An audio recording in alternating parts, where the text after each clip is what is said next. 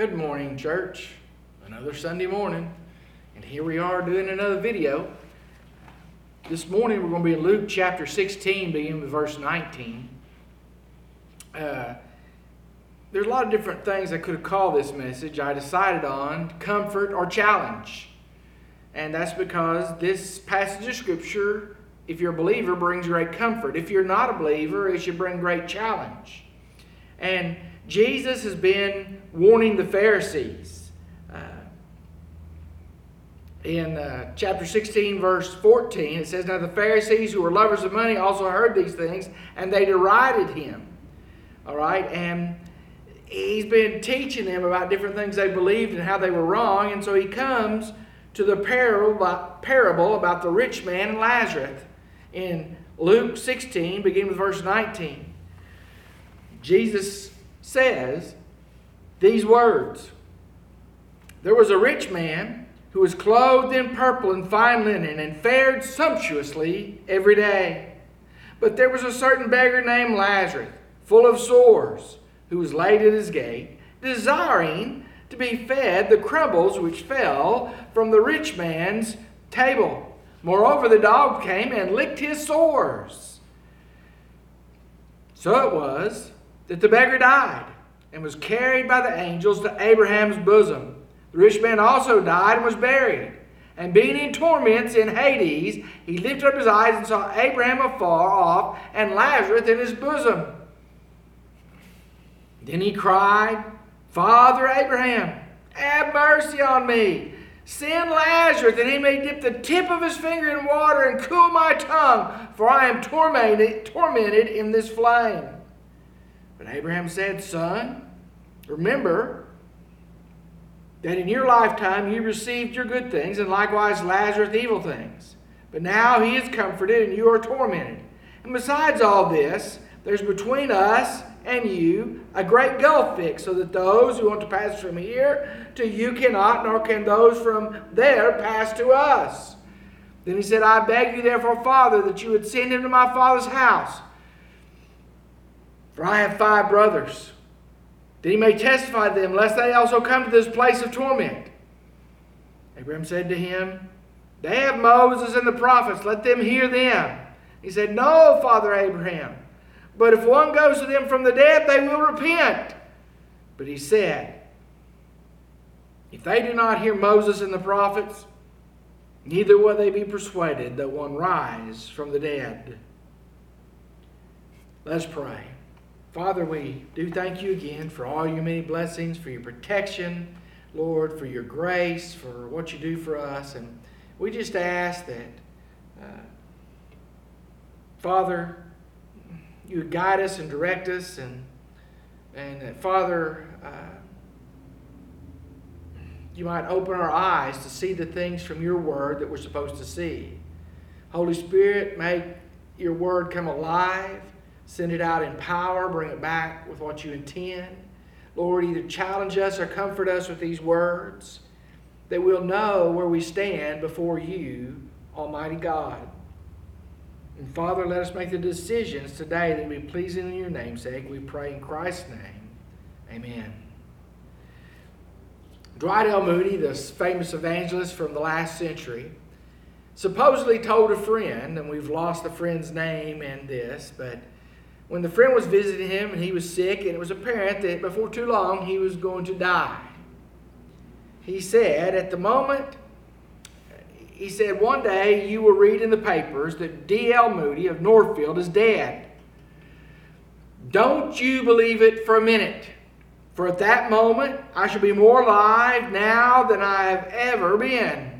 And I shall have gone higher, is all the difference is out of this old clay tenement into a house that is immortal, a body that can, sin cannot touch, and sin cannot taint, a body fashioned into his glorious body. I was born in the flesh in 1837. I was born in the spirit in 1856. That which of the flesh may die, but that which is born of the spirit will live forever. Like that attitude of death. We're more alive as Christians when we die than we've ever been.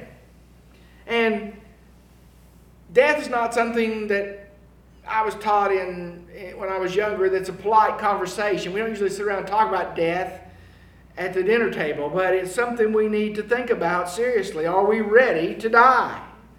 And uh, Jesus in this parable teaches a few things about life after death. And in this parable, he turns the Pharisees' ideas and many folks today's ideas upside down.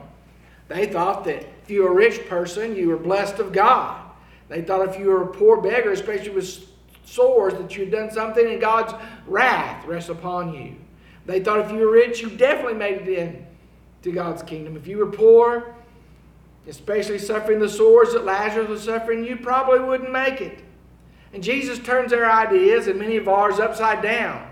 He did the same thing when he told them sayings like, the first will be last, the last will be first.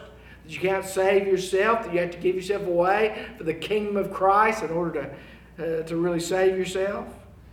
And uh, of all the things we can learn from this parable, I think the most important is this our eternal destination is based upon our decision concerning Jesus in this life. Wherever we're going to spend eternity, Abraham's bosom was a euphemism or what they taught about heaven. The flame, the torment was Hades, hell. Whether we're going to spend eternity in heaven or hell is based on what our decision concerning Jesus Christ is in this life. No do overs, no mulligans, no takebacks. We make our decision now or we never make it. We enter eternal rest or eternal damnation. We are either comforted uh, or, or we're convicted. We're challenged. And so, look at some things with me this morning about this parable. First of all, in verses 19 through 23, notice the reality. Notice the reality. Jesus starts off again. There was a certain rich man who was clothed in purple, the sign of royalty, fine living, fared sumptuously every day, every kind of treat, every kind of rich food, whatever you want in abundance, he had. But there was a certain beggar named Lazarus some scholars call the rich man Dives because in Latin that means rich.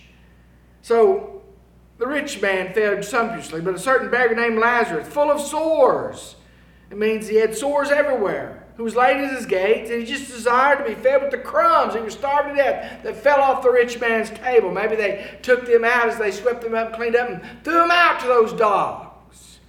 He said, Moreover, the dogs came and licked his sores. That is not a little Fido helping your sore to heal. These are ravenous beasts that were considered unclean. If they're trying to lick his sores, they're hoping he's not live and he'll, eat him. They'll tear him. So it was that the beggar died and was carried by the angels to Abraham's bosom, heaven. The rich man also died and was buried. I've often, and I'm chasing a rabbit here, wondered, it says that Lazarus was buried and he was carried to heaven by the angels. It doesn't say that he was buried. But they, they had a big funeral for the rich man. He was buried, you know, he was important. I wonder what happened to Lazarus' body. But anyway, he died and was buried and being in torment in Hades. There it is. Torment in Hades. He lifted up his eyes and saw Abraham afar off and Lazarus in his bosom. Lazarus right there beside him. Lazarus with him in paradise. He said, Oh, Father Abraham, have mercy on me Send Lazarus, that beggar that you sent my gate, send him. Dip his finger just in a drop of cool water, put it on my tongue to cool it, that I, for I am tormented in this flame on fire, burning forever, and it never goes out. But Abraham said, Son, remember that in your lifetime you received your good things. Likewise, Abraham, Lazarus, evil things. Now he is com- comforted and you are tormented. Besides all this, between us and you, there's a great gulf fixed, so that those who want to pass from here to you cannot, nor those from there pass to us. And then the rich man speaks again. He says, I beg you, therefore, Father Abraham, that you send him to my father's house, and, for I have five brothers, that they, he may testify them, lest they also come to this place of torment. They're headed down the same road I did. That's what he's saying. Don't want them here. Abraham said to him, They have Moses and the prophets, let them hear them. He said, No, Father Abraham, but if one of them goes from the dead, they will repent. He said, If they do not hear Moses and the prophets, neither will they be persuaded, even though one rise from the dead. See, this reminds us of the reality of what's going on. What is the reality? The reality is there is life after death. We need to understand there's a lot of people that believe in annihilation. The Jehovah Witness cult thinks that we're annihilated after death if you're not uh, one of God's own, that you just cease to exist. But nature knows no vacuum. There's always something left, whether it's gas or ashes or something. There's not just annihilation and nothing. Nature knows no vacuum. Nature knows no nothingness of something that died. We need to understand the reality is there is life after death. In Job uh, 14 14, he asks a very serious question when he says this. He said, If a man die, shall he live again? Through the centuries, men have debated that and argued that and wondered about that. And the answer from this parable and the answer from Jesus himself is there is life after death. We need to understand that. Jesus said it this way in, in the Gospel of John. In the Gospel of John, chapter 11, verse 25, after Lazarus had died, and Mary is talking to him and said, Martha's talking to him and said, uh, Look, if you'd been here, my, my brother wouldn't have died. He said, Your brother rise again. She says, I know at the end of the days, at the last resurrection, at the last day. And she said, No. He said, I say, Jesus said to her, I am the resurrection and the life. He who believes in me, though he may die, he shall live. And whoever lives and believes in me shall never die. Do you believe this? The promise of eternal life with him. But see, it confronts unbelievers and comforts believers because both have eternal life. It's our decision with Christ determines where we will spend that life after we die on this physical plane. And maybe we're afraid. You know, death can be a little scary. It's the unknown, it's mysterious. We're not told a lot about it. But we have good reason to be comforted because this parable and other uh, passages in Scripture tell us a little bit about the afterlife. It's either comfort or challenge. It's a comfort for believers. Life after death is assured. Look at Lazarus. He's there in verse 22. He dies and he's carried by the angels to Abraham's bosom. Again, that Jewish way of saying paradise. It's a challenge because the rich man dies and is buried. He lifts up his eyes and he sees across that great gulf a long ways off. And he sees Lazarus with Abraham. And he's in torment in this flame that never ends. The challenge is for the unbeliever. The challenge of life after death without Jesus is judgment. For by grace you've been saved through faith, that not of yourselves as a gift of God, not of works which lest any man should boast. For the wages of sin is death, separation, paying for the our sins, our own selves, in eternal torment. We can never pay the price. But the gift of God is life through Jesus Christ, our Lord. What have we done with Jesus? See, as I said, nature doesn't know anything about nothingness, about nothing being left. Whatever it is, it may change a form, but there's always something left, whether it's the gas or the skeleton or the ashes or whatever you want to call, there's something left, and yet some want to hold on to that belief. But do we understand that after life, uh, there is a soul left. And it goes to one place or the other, depending on what we've done with Jesus in this life. And in this life, once we've accepted Christ, 2 Corinthians 5.17 says, If anyone's in Christ Jesus, they are a new creation. Old things have passed away. Behold, all things have become new. In other words, it makes a difference the way we live right now. Our actions should show that we belong to Jesus. Some people want to talk about soul sleep, some kind of intermediate state that's fuzzy and death, okay? A cold type of existence, but the Bible does not teach that. When the Apostle Paul talks about some being asleep, that's his favorite way of saying they died. They died. And again, you're either in Christ when you die, or you're lost without Christ when you die. But it's based on our decision now. In his life, the rich man had everything you could want. He dressed in gorgeous clothes. He had a, a, a feast every single day. But he hadn't prepared for what was afterlife.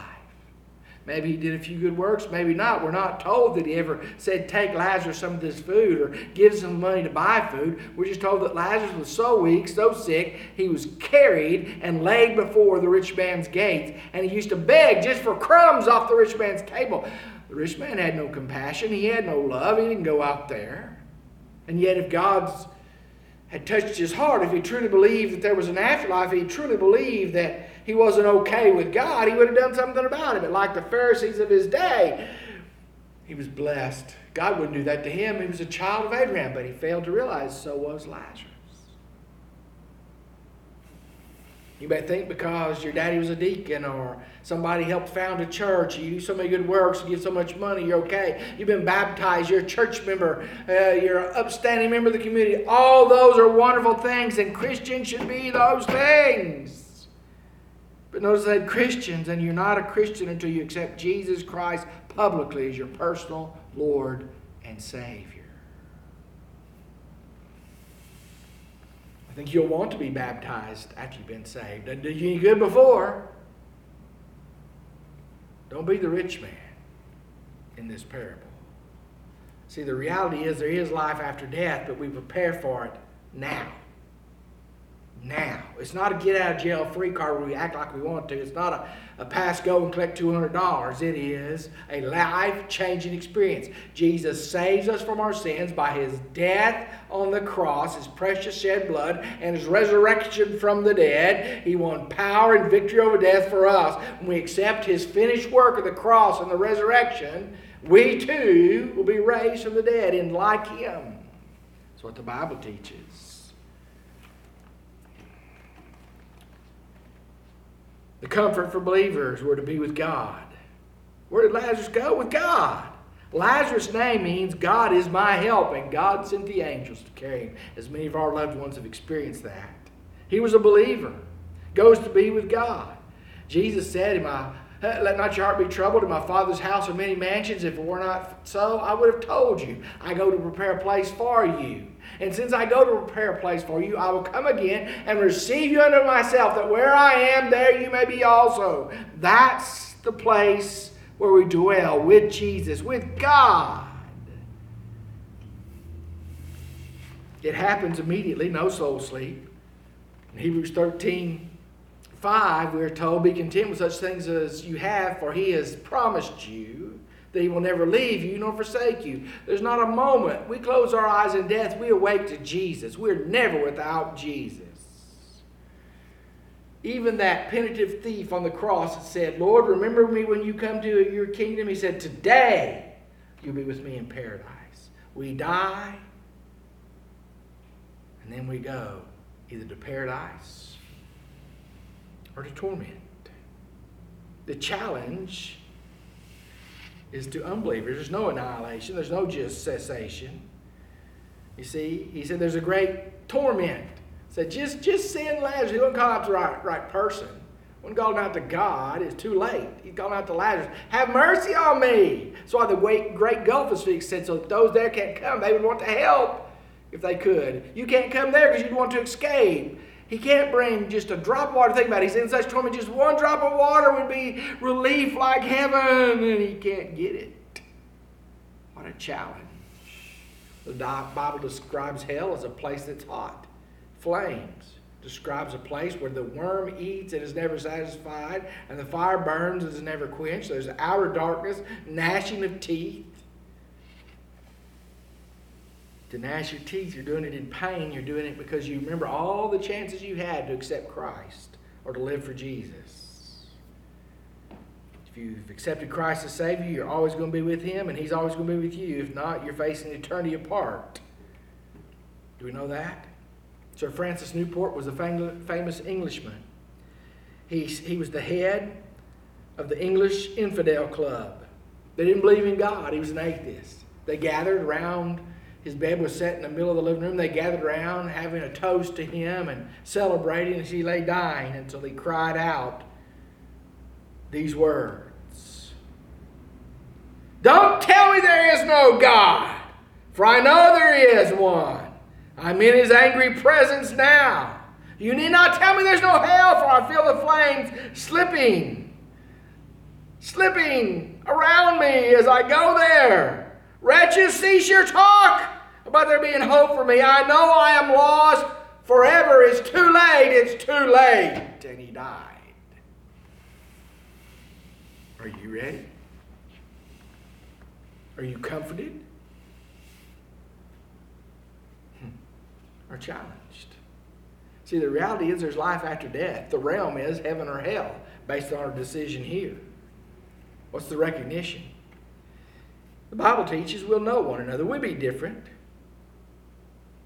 We don't have the same sinful body. We don't have a body of pain. We, we get a new body, like Jesus' body at the final resurrection. Our soul goes to be with the Lord. See, Lazarus and Dives knew one another after death. Personal identities are not obliterated by death. Lazarus could look, he recognized Abraham, and he recognized Lazarus. Lazarus could look, and he saw the rich man and knew he was. So did Abraham. The personalities are preserved. Former things have passed away, but we're going to know one another. The Apostle Paul said, I know what you ignorant brethren, as some have, having no hope, concerning those who've fallen asleep or died in Christ. For Lord himself will descend with a shout, with the voice of an archangel, with the trump of God and the dead will be raised first. And then we who are alive will be caught up with them in the air to meet the Lord in the air, and thus we will be together always. Comfort one another with these words. Comfort. You're going to know your loved ones. You're going to know Christ. The challenge. Here's the challenge, unbelievers, those that doubt. No sorrow in heaven. You won't be mourned. Those in heaven, that might have mourned you, your family, your loved ones, your co-workers, those that told you about Christ. I'm going to mourn. You had your chance. You had everything you needed to believe and respond to Christ, and you refused, and God was just sending you where you wanted to go. He was right to do it, and they will not mourn because of your unbelief. So we had the reality life after death, the realm, heaven or hell. the recognition, we know each other. What about the requirement? The requirement is you can know your destinies now. John 5, 1 John 5 13 says, I write these things to you who believe on the name of the Son of God that you may know you have eternal life. You can know it by claiming God's promises. See, what determines our destinies? I've said it again and again. Eternal destinies are determined not by wealth, position, power, intellect, family relationships, or anything men hold so dear. The rich man had it all, but he had nothing that mattered in the end. Lazarus had nothing, but he had everything that mattered in the end. Eternal destinies are determined in the here and now based on what we do with Jesus. He was a believer, he went to be with believers. The rich man was an unbeliever, he went to be with unbelievers. The rich man Dives, as many scholars call him, under supernatural declaration. He said, Send Lazarus to my family so my five brothers won't come to this torment. Hell is so bad that those there don't want anybody else coming there. They don't, it's not misery loves company, they don't want anybody coming there. It's how bad hell is. I've heard people say, well, hell is really just here on earth. Everything is bad I've experienced. You have no idea how bad hell is. You have no idea how bad it will be forever and ever under the judgment of God for sins that He provided a way to be forgiven. Reject Christ, hell. And you don't have to do anything to do that. All you can do is do nothing. Just do nothing. Don't accept Christ. Don't do anything. Trust on your own works. Just do nothing. And that's where we end up without Christ. The challenge is what have I done with Jesus? What have you done with Jesus? Is he your Savior and your Lord? You serve him on a daily basis. You live for him. He directs your paths. He gives you wisdom and understanding. The Holy Spirit controls where you're going to go. What about the comfort? Jesus said, I'm the way, the truth, and the life. No one comes to the Father but by me. If you come to Jesus, you have him forever. See, the Bible's plain in Corinthians when it says, An acceptable time I've heard you today is the acceptable time. Behold, today is the day of salvation. Don't be comfortable in your salvation to fail others. Some of us think, well, I've got it made and I don't have to worry about it. And we fail to tell others. And I have a feeling Jesus is going to have something to say to us about that. Our eternal destinies are based on this decision hope or doomed, comfort or challenged. This parable, some want to make it, well, it's not really true. Well, I wouldn't go that far. I think Jesus knew people's condition and knew this situation. He even names the beggar that knew him, Lazarus. Not the Lazarus that was his friend, but a beggar. In omniscience, I think he knew the rich man. He knew what happened. He knows you if you're one of his. If you're not, you need to become one of his. You need to cry out. So, if you need to be saved, bow your heads and pray. And ask Christ to forgive you of all your sins, come into your life, and be the boss of your life. You need to come in rededication because you haven't been living for God and you've forgotten what all He's done for you. You need to come and join the church when we have an invitation time, do that. If you have burdens that are robbing you of your joy and your comfort and your relationship, then you need to surrender those burdens to the Lord. Which are you? Comforted or condemned? Only you and God know. Make sure which one and come out on the right side. Let's pray.